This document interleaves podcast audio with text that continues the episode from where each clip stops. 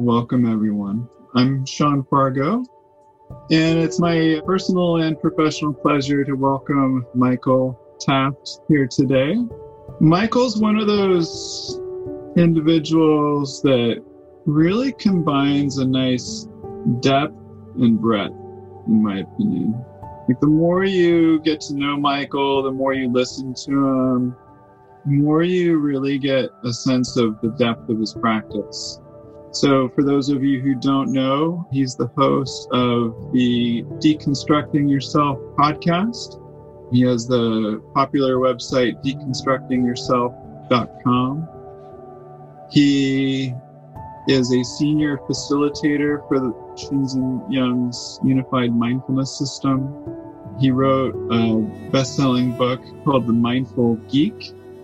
He teaches all sorts of different professional teams and all of the major like tech companies you've ever heard of. He's a core faculty for Wisdom Labs in San Francisco. Michael, it's a pleasure to welcome you here today. Thank you for being here. This episode is brought to you by the Mindfulness Teacher Certification Program. To become a certified mindfulness teacher, visit mindfulnessexercises.com/certify. People are just going to be attracted to how you teach and what they see coming across or not. And even if you and 20 other people teach exactly the same material, you're going to find your group of people who want to hear it from you because of just the way you communicate or whatever. There's some kind of human connection there. And so that spirit of generosity and just putting it out there, that's why I'm saying, hey, just start teaching somebody. Just start working with a group and sharing because it starts to build that sense of generosity and also it starts to show you that people will just like working with you. And I mean, of course, if yourself has a bunch of rough edges that are not helping your teaching, we want to make sure that we aren't, let's say, if I'm just being myself, I'm being really rude to people. Okay, that's maybe not helping that much, right? So I don't want to take it too far. But on the other hand, congruence is super important. People can tell if you're being congruent. And we have millions of years of evolution that are like teaching us to notice if people are lying. And so that congruence is everything. That kind of being yourself, absolutely crucial. And yet, what I've seen is that then we can kind of get into conformity about what it looks like to be mindful. That looks a certain way, but it doesn't it has its own flavor with different people. So I've noticed that there can be a kind of a way mindfulness people are supposed to be, and that is its own trap, right? So again, it has to be coming from within in a certain way, right? Like an authentic manner. You know, of course, mindfulness comes from a religion. It's coming from initially from Buddhist religion and there's certainly a way of teaching it that is entirely religious, where we're learning Buddhism and being Buddhists and honoring the Buddha and so on. And that's like kind of the full religious package. And that's a beautiful thing for what it is, right? For those who want to do that, for those who want to engage in that way, that's wonderful when we're going out into the corporate world or like governmental stuff, oftentimes we're finding people who actually aren't allowed to do something like that. As part of the job, it would be actually illegal or against the rules to bring in something that was explicitly religious. And so sometimes the way to bring in some of these teachings is to completely remove all of that, all the explicitly religious components, and go just with science studies and with, you know, here's the techniques and here's what this is shown to do, and so on. These are opposite poles, right? There's one where it's kind of a religion and a practice coming out of a religion, and another one where it's very, very, very secular. And so, what I used to see like 10 years ago was people who were actually coming from Buddhist religion and then sort of trying to go to the secular place, but really still coming from religion. And so it was very, I don't mean personally coming from religion, because of course they're allowed to do that, but I mean in the presentation, it was still kind of mixed in there in a way that was not working very well, especially in Silicon Valley, where we have a tremendous number of people who are like allergic to that. In the tech industry, it's like a bunch of tech bros who have been raised on 4chan who are just hyper aggressively atheists. So they are very against it because any mention of anything religious is just they're out the door. And then, of course, you're aware of the you know sort of religious version of that, the coming almost from the opposite end. And so it's very, very, very crucial to, I mean, this is just obvious, but to ask in advance as much information as you can about the audience and really massage the message to fit their belief structure, you know, where they would learn to do mindfulness unless you used the word Buddha once. If you said the word Buddha, they were out of the room. So, I mean, you couldn't kind of sort of make it kind of spiritual. It either needed to be completely non spiritual to the nth degree, or you weren't going to teach them to meditate today. So that's, for example, why I wrote the book, The Mindful Geek. I mean, I think the word Buddhism is in there maybe once, and it's in the intro because I was learning how to do that that way because I realized that as a someone who wants to bring power of meditation, power of mindfulness to people, I realized there's a whole gigantic audience that wouldn't even listen to me the first sentence out of my mouth if I made it Buddhism. I just had to learn to describe it in this extremely secular manner. And so it's not necessarily the case that you are selling out mindfulness if you're making it available to people who wouldn't otherwise listen to you.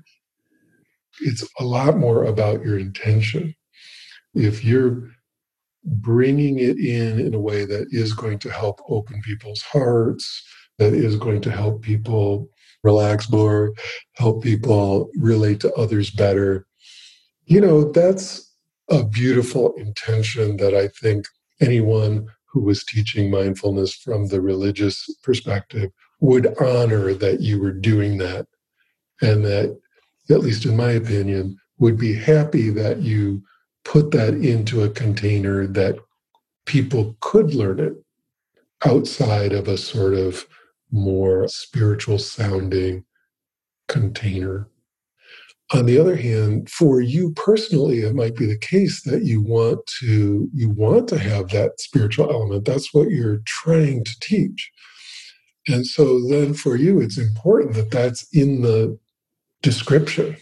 This isn't just straight up completely secular mindfulness. This has a spiritual component. And because that matters to you personally, that's in your heart and that's what you want to share and that's what you want to bring then as long as you're making that clear that that's the container you're bringing, then that will get you to match with employers who want to have that and who want to bring that for their employees and people who aren't quite so terrified of that. I mean, it's funny because I've just had to work, like I say, with folks who just know that's a nope the minute that's in there. But you get to make it work for you. And then that might get you fewer jobs, but it will get you the right jobs, right? Where it, that desire that's in your heart to, you know, to uplift and to inspire and so on is honored. And I think in the mindfulness teaching world, there's an added thing. So let's talk about the added thing. And that is there can be a lot of projection and transference type stuff going on. So, for example, I very strongly had the experience early on of people putting me in a guru role or in a very high spiritual role. And some people, as teachers, get really attracted to that. There's such a reflected glory that's coming at you from people's ideas of what you might be. And that can be really seductive and super motivating for teachers. And what I would say is that even though that can seem nice and maybe really attractive to you, it's horrible for your class. And I would recommend doing anything required to pop that bubble, especially if it's a spiritual group. I will curse and you know be very irreverent and do whatever it takes till they stop projecting on me like that pick my nose whatever and at first you might not notice when this kind of projection is happening but if people seem kind of like they're not treating you like a normal person in any way, that you just have to do something to break that spell. And what you'll find is that, oh, they might not kind of worship you as much anymore. But on the other hand, connection has been established because in that previous way of, you know, looking up, the connection was not happening. And so to me, that's like a special thing that doesn't happen probably very much in other fields. I mean, it does, but not nearly as much. And so I'd really strongly recommend that you're sensitive when people are projecting in that way, but you get really sensitive to it. Like, make sure you know if it's happening because often what's going on is it's happening a little bit subtly and you kind of like it so one kind of likes it, so it can sort of slip under the radar. And uh, you will find that if you're allowing that guru projection to continue, it's actually establishing a power dynamic that you want to actively undermine. Do not sit there in a power position because it's just not helpful and it's actually causing separation between you and the students. So you get more sensitive to it, so it's on the radar. And it doesn't take much to break the projection, honestly. Just kind of break that wall, and then suddenly you'll find that there's a tremendous opening possible and actually a better heart connection, and people feel more comfortable and so on. So to me, that's the biggest thing. In terms of what I think is important, what I recommend everybody do is find some willing victims that you can, you know, train to meditate because that's what really counts is that you've learned how different it is to know a technique versus teaching a technique and all the questions you're going to get and all the various ways people can misunderstand it or whatever. It's very, very, very important that you just kind of put yourself out there and learn to teach while you're getting trained, but doing it for real in the field. There's nothing that compares so that when you do get your first let's say at a local company or whatever they call you in you're going to you know do a 2 hour mindfulness training or something you already feel comfortable teaching people meditation. At that level especially like a mindfulness training for a small company or whatever unless it's quite a long contract you're never going to get into anything that is that difficult in terms of the level of meditation. It's going to be fairly easy to teach the material. The real thing is connecting with the people It's that you feel confident and comfortable communicating this information and guiding the meditations and really bringing the group along with you. So it's all those interpersonal group skills that become really the thing. And of course, you can take training in that, but again, it's sort of until you're actually a veteran of doing that live with a group and hopefully doing it a lot, it will always seem kind of hard to do. And then once you get that flavor of working live with a group, you can bring that anywhere.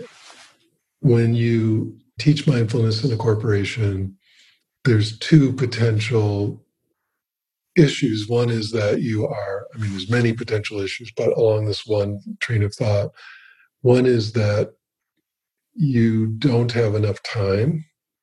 And so you want to kind of shrink it back to ah. something digestible. But furthermore, you don't have continuous ongoing support for years by you. And so it's slightly unethical to even teach them too strong of a technique because they might really start going through some serious internal change. So you're shrinking back there too. And so there's a logic to the corporate situation which keeps making what you're teaching kind of more limited and more surfacey and smaller, which is, of course, very unfortunate. On the other hand, of course, it does allow it to be a little broader because the more surfacey it gets, the less people have to object to. So maybe it's a little broader.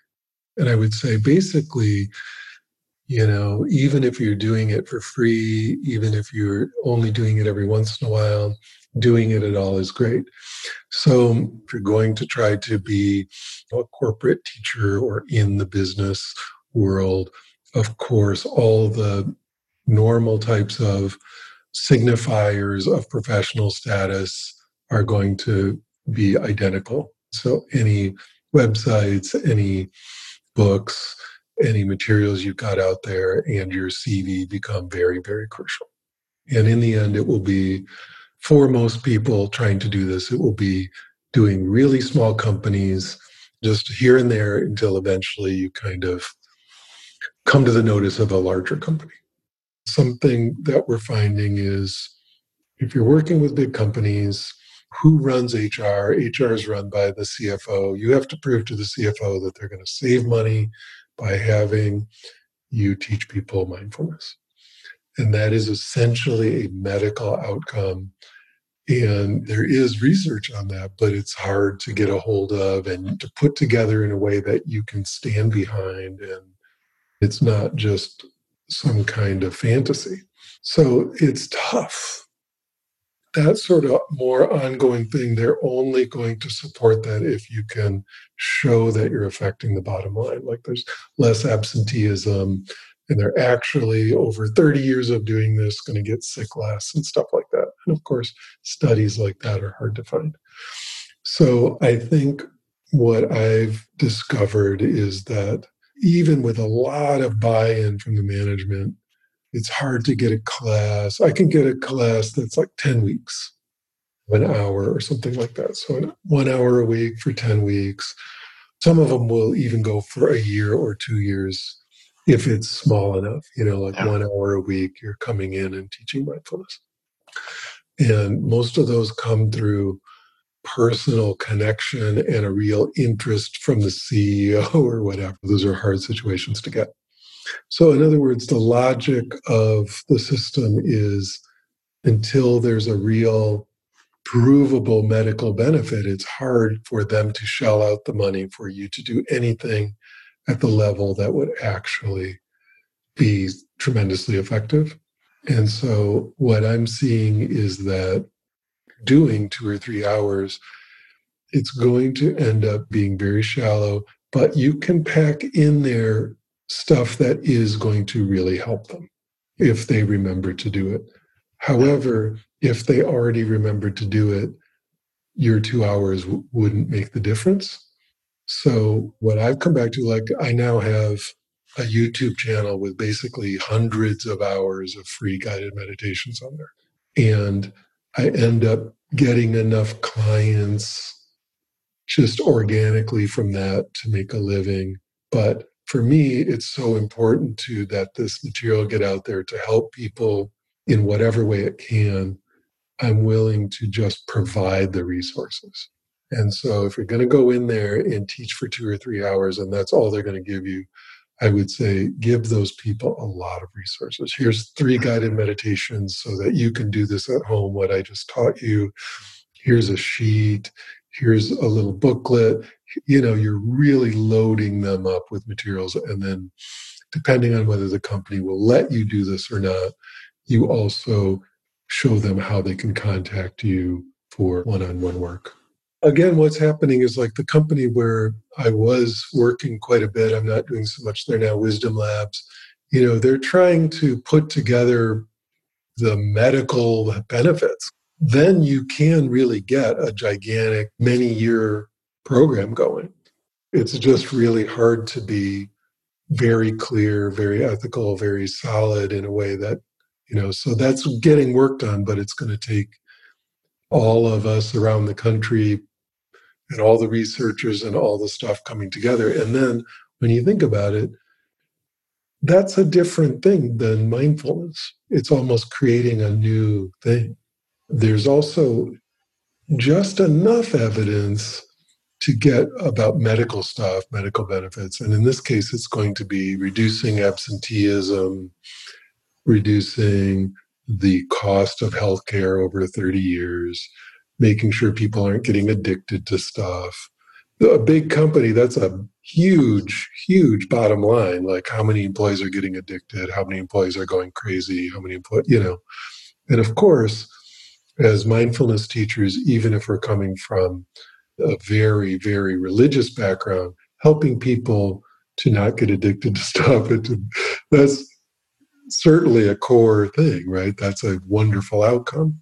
I think we're perfectly aligned there. But at least the last I looked, when I was working with a company on exactly this issue was about six months ago. It still wasn't like we could go, thunk, here's the 200 page thing that just shows without any doubt that this is going to do the thing you want. It's just not there yet. On the other hand, you know, I think it's a cool idea to bring in the breathing techniques, like slow, deep breathing with long exhale. That's pretty tame. People aren't going to start having psychotic breaks if you're teaching them that, whereas some breathing techniques they are. And it's very, very soothing. In a way, you're teaching shamatha. And to me, shamatha and vipassana go together. They're a wonderful combo. So I don't see it as being outside the pale somehow. So I strongly encourage you to, there's no rules in this field. Like it's not like there's an AMA or some kind of body so far that's going to certify you in a way that the whole world recognizes as the one certification or anything like that. So you get to create a way of talking about what you're doing and presenting it that works for you. I think there's a mixture of you having a platform, you know, materials out there that show that you're teaching some kind of materials, videos, a website, a book, a PDF, something that they can look at. You know, here's what she's teaching. It will definitely be a here's what you're going to get out of this.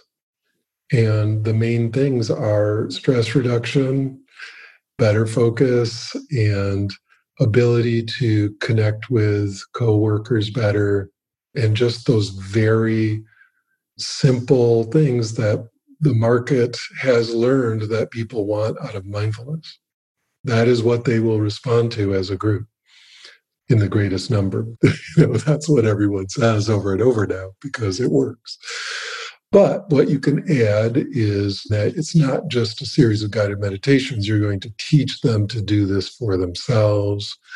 You're going to teach them to be able to engage mindfully in all these situations outside of work and so on.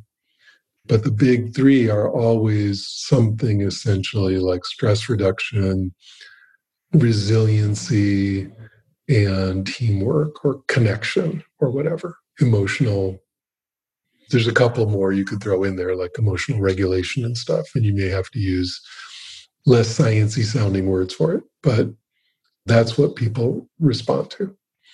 And then it's all a matter of you and your presentation, how you do that and show them that it's not that hard and it's fun and interesting and that they're going to learn something. The best thing that I've done is using all the principles of a good presentation. You have a slide deck that's very easy on the eyes. It's not a whole ton of information, it's beautiful pictures, it's single words. And you're bringing in, look, we're going to learn the skill that is proven to help you do a bunch of really important things in your life. It helps your life, it's going to help those around you. Here's a little bit of how it works, and here's a tiny, tiny bit of the science behind it. Here's a two minute experience of it. Let's go. It's pretty easy to get people interested, but keep it very, very, very simple and very attractive. You know, that's, I mean, like nice pictures, and let them know that you know what you're doing and it's coming from both experience and also has a science backing. I tend to be pretty interactive. I ask questions and see what people are interested in. And then also, that little two minute guided meditation is going to be the most important part. It's the most convincing part.